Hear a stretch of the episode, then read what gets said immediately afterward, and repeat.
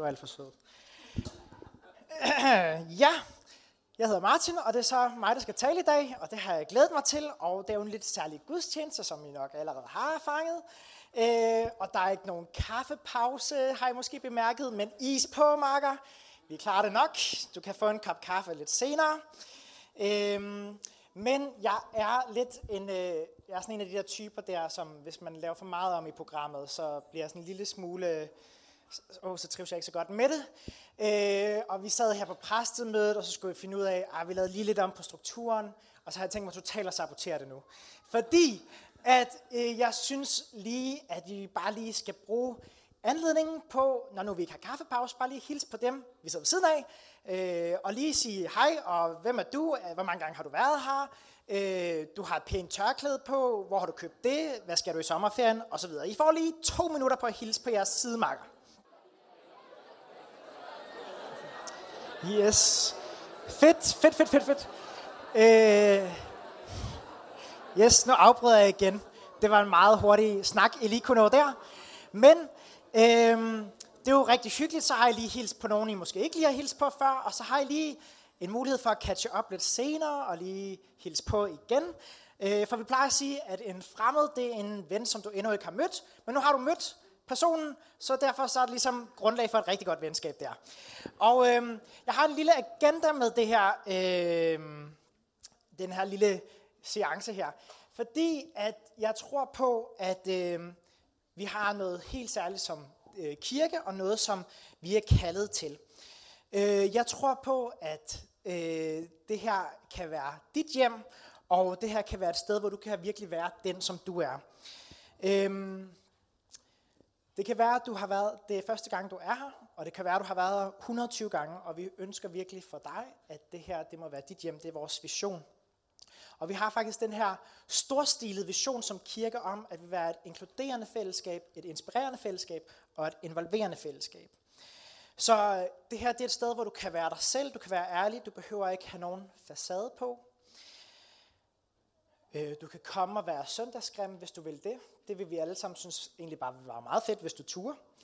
Øhm, og, så, øh, og så ønsker vi at øh, være en familie for hinanden, hvor vi inkluderer hinanden. Hvor vi er med til at bygge hinanden op. Og øh, vi ønsker helt konkret, at det her fællesskab ikke skal være et fællesskab, hvor der er nogen bagtagelse eller sladder. Øh, der skal ikke være nogen klikker her. Vi har faktisk, som Dorte også sagde, de her cirka tredive netværksgrupper, som er spredt ud over byen, hvor vi mødes i private hjem og taler med hinanden om livet og om tro, og hvordan ser det ud i to tusind og seksten. Og det her er ligesom sådan nogle åbne fællesskaber, det er trygge fællesskaber, hvor man kan komme, og vi har sådan et motto på netværksgruppeområdet, og det er, at der er altid plads til en til i sofaen. Så der er altså også plads til dig. Og øh, jeg var ny i kirken her for omkring syv år siden, og øh, jeg var lidt kirkedisillusioneret. Men da jeg kom ind her, så mødte jeg simpelthen så mange virkelig nice mennesker. Jeg vil bare lige sige, I er for nice, øh, hvis I har været her mere end syv år. Fordi det var jer, der var med til at inkludere mig, og var med til at få mig til at føle mig virkelig velkommen. Så tak for det. Øh, og jeg elskede virkelig Vineyard, der kom her, og tog virkelig visionen til mig, og det her med at inkludere, inspirere, involvere, det bliver ligesom en del af min D N A. Og det håber jeg også, at for dig, som måske er helt ny, at du også vil være med til at tage den her D N A på dig, og være med til at øh, inkludere og involvere og inspirere. Forkert rækkefølge, men I forstod det. Øhm, og jeg som var her, I var med til at vise mig Guds kærlighed, og jeg blev mødt med omsorg, og med forståelse, når jeg virkelig havde troskrise, og var øh, og måske også havde en mindre depression, så oplevede jeg egentlig, at I alle sammen var med til at støtte mig igennem det. Så det jeg vil sige er, at blive ved med at inkludere, og til jer som er nye, start med at inkludere. For det her det er en kultur, som vi simpelthen ikke må miste som kirke. Øh, For jeg tror virkelig på, at vi som kirke skal være kendetegnet af, at vi har en indbyrdes kærlighed til hinanden. Og hvis du bare er gæst her i dag, så håber jeg, at du føler, at det her det er din udvidede familie, hvor du kan være med og være inkluderet. Og jeg tror bare virkelig på, at det her, eller at vi ikke må slutte os om os selv, det ligger så snublende nært for os. Øhm, for rigtig mange af os, så kan man måske godt sådan sidde og kigge her rundt i salen og tænke, åh, oh, der er mange mennesker, det er en lille smule uoverskueligt, hvor skal jeg starte, hvem skal jeg sige hej til? Men øh, vi må bare ikke slutte os om os selv. Det tror jeg er en tendens, vi også ser i samfundet, at vi ønsker hele tiden at lukke os mere om os selv, også som danskere. Men jeg tror på, at vi skal være åbne og tage imod nye mennesker. Fordi et hvert menneske afspejler Guds identitet, og øh, en del af Gud, hvem han er. Så vi skal være med til at byde dem velkommen i vores samfund. Og øh, jeg tror bare, at vi som kirke skal være meget mere divers. Vi skal have mange flere etniciteter. Vi skal have mange flere forskellige aldersgrupper. Vi skal have mange flere med forskellige sociale baggrunde osv. Flere forskellige køn, skulle jeg til at sige også. Men det, øhm, det er måske fint nok med to. Det ved jeg ikke. Men øhm, anyway. Øhm, men ja, fordi det er vildt vigtigt, at vi, fordi vi alle sammen øh, har en, øh, vi er alle sammen en afspejling af Gud. Så velkommen i vort fællesskab, det vil jeg bare lige starte med at sige. Og grunden til at sige det her, det er ikke sådan fordi, at nu skal det være sådan noget rygklapperi, hvor er vi gode her i kirken. Øh, men det er fordi, vi faktisk konstant må minde os selv om øh, den her vision, og ligesom huske os selv på, at vi skal holde vores hjerte varmt. Fordi det er så snublende let for os at lukke os om os selv. Så det var lige sådan en lille pep-talk her til at starte med. Men den her dag her, den øh, handler jo om dåb, og, den, øh, og vi skal nemlig fejre, at øh, Hanna og Marie, som sidder derovre, tror jeg, og Annika og Frederikke, der, øh, skal døbes her til formiddag, og til aften så er det Gopal og Nancy og Michaela og Jesper. Så det kan I komme i aften og se og være med til, og det bliver også en fest, så velkommen til det. Øhm, men først og fremmest, så har jeg dog allerede sagt det lidt, men jeg vil virkelig byde øh, særligt jer øh, velkommen, som er øh, fra, øh, kommet fra fjern og nær. Jeg ved fjern og nær. Jeg ved, at der er kommet nogen hele vejen fra Middelfart. Kan det passe? Ja, sejt. Så velkommen til jer. Øh, jeg ved, at det er vildt dejligt for dem, som skal døbes, at de har venner og familie, som står ved deres side og bakker dem op i deres beslutning. Øh, fordi det her, det er en rigtig betydningsfuld dag. Øh, der, der, det, der sker, det er, at de, der skal døbes, de laver den her ydre markering af den her indre virkelighed, som er i dem.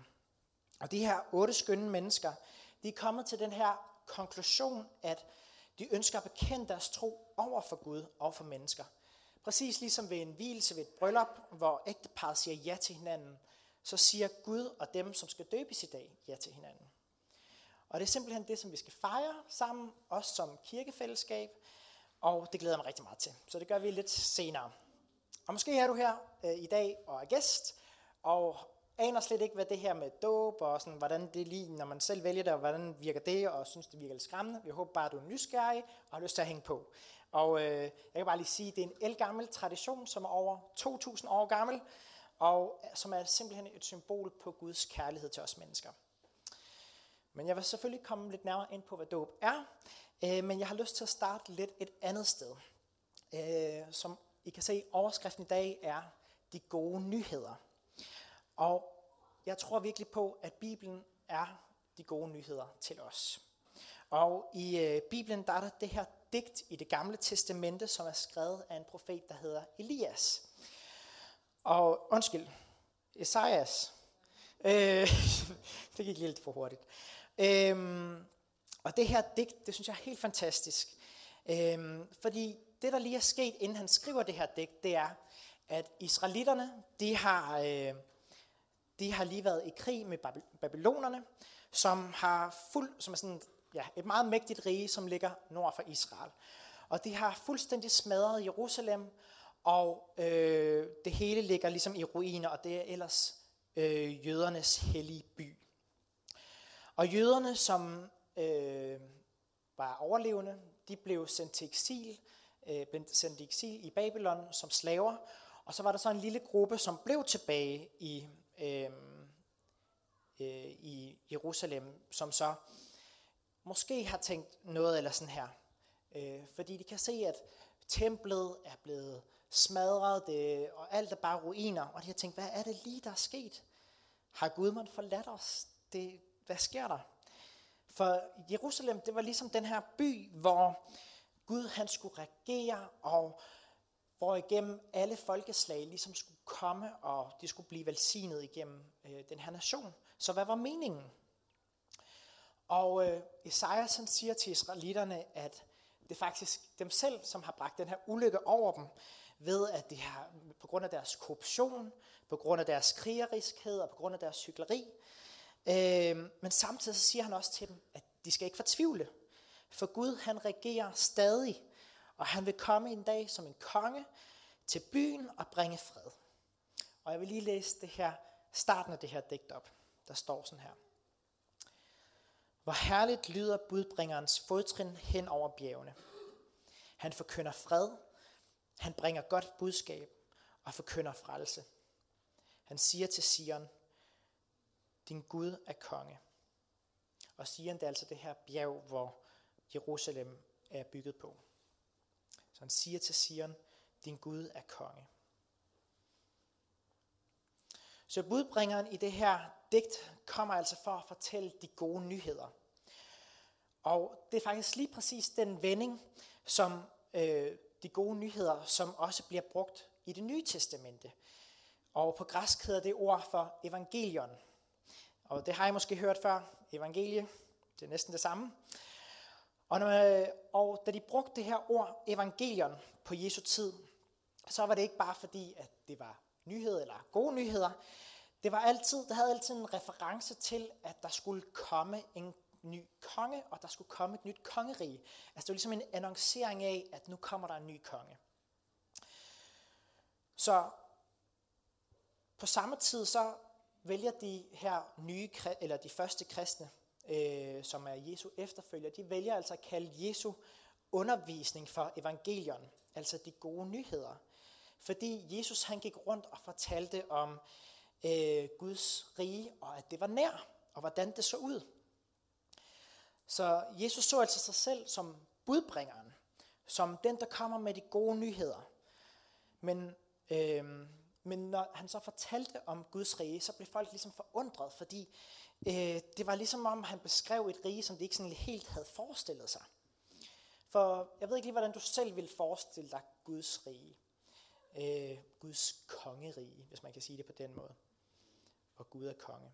Normalt så, øh, når en konge han skulle blive ved magten, og han skulle være succesfuld, så skulle han ligesom have enorm styrke, og han skulle have magt til at gennemtrumfe hans vilje, og så skulle han holde sine fjender på afstand selvfølgelig.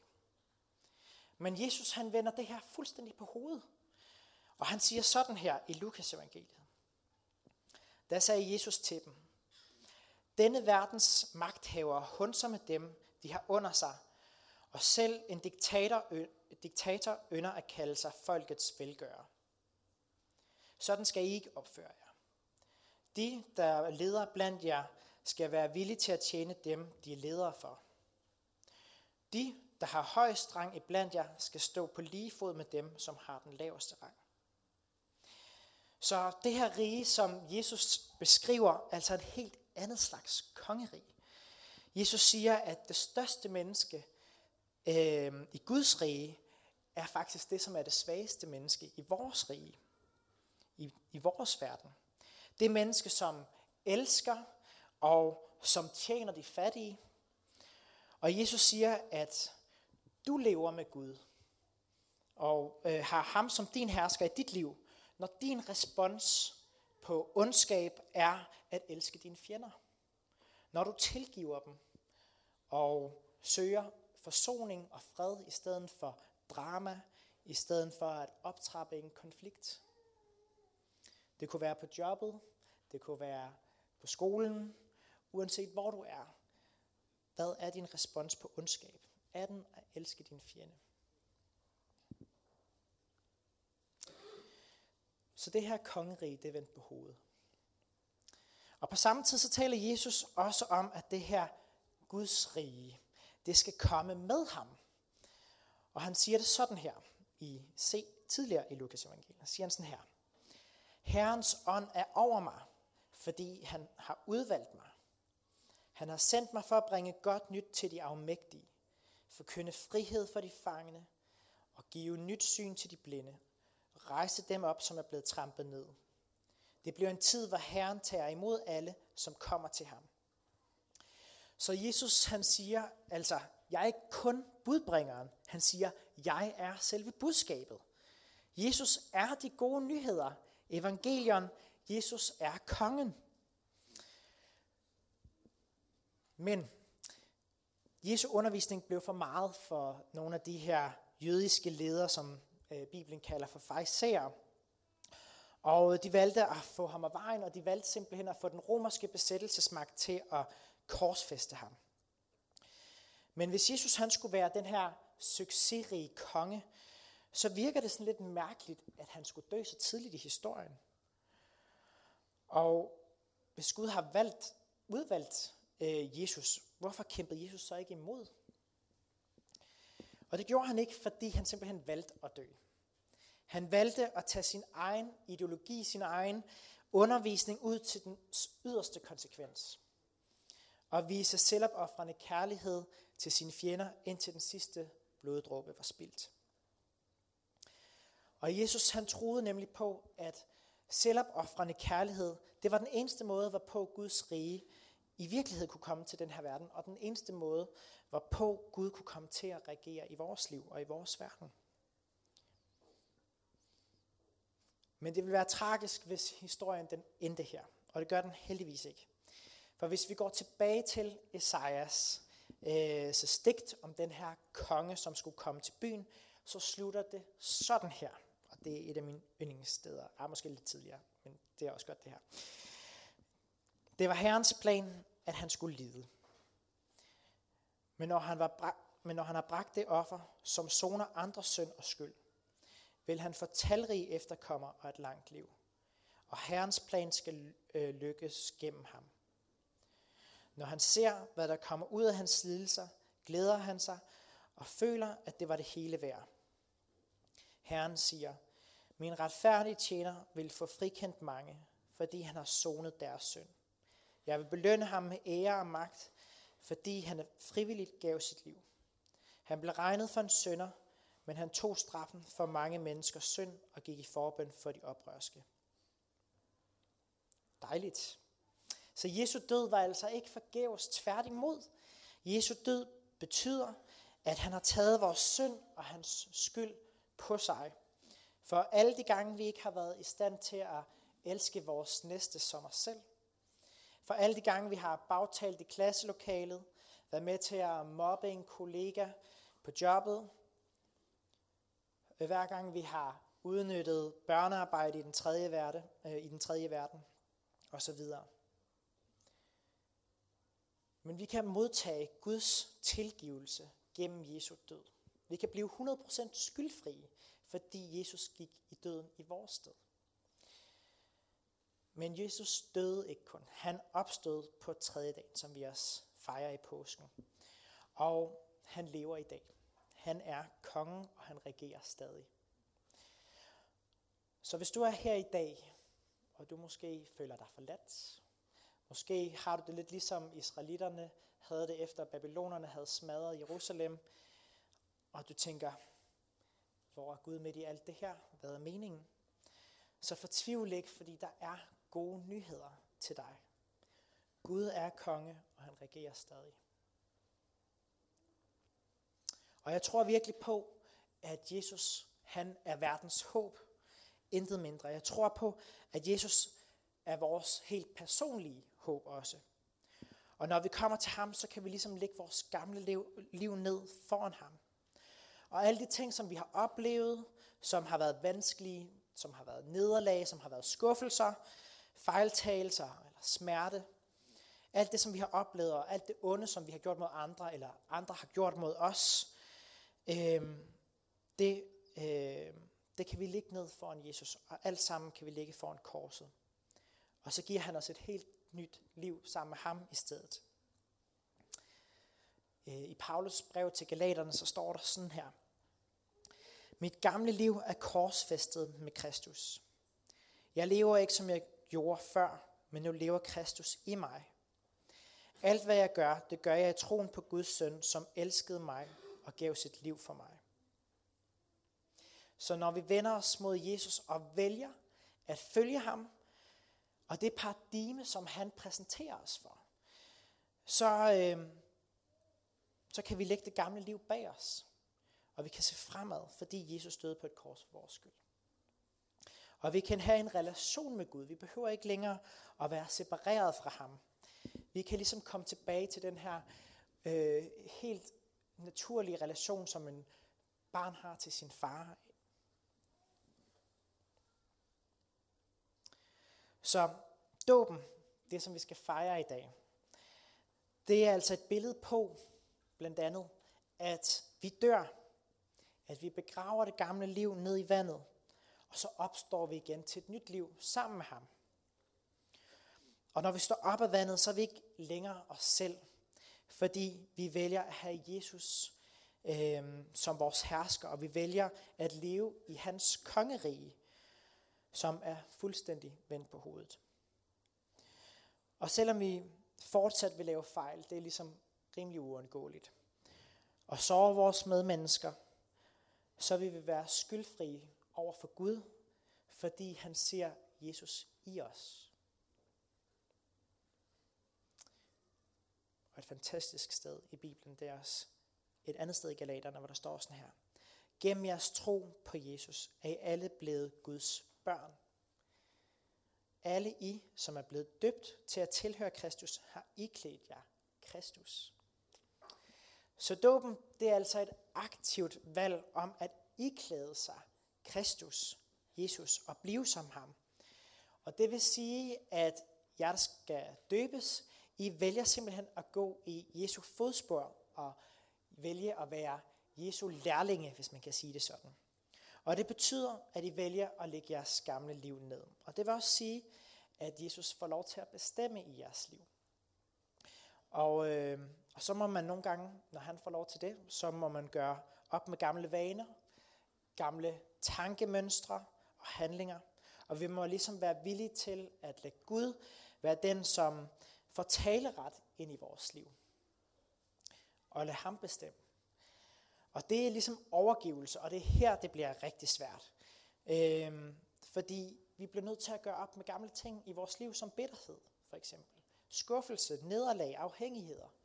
Der er rigtig mange ting, som, som holder os fast i vores gamle liv, men som Gud ønsker at sætte os fri fra.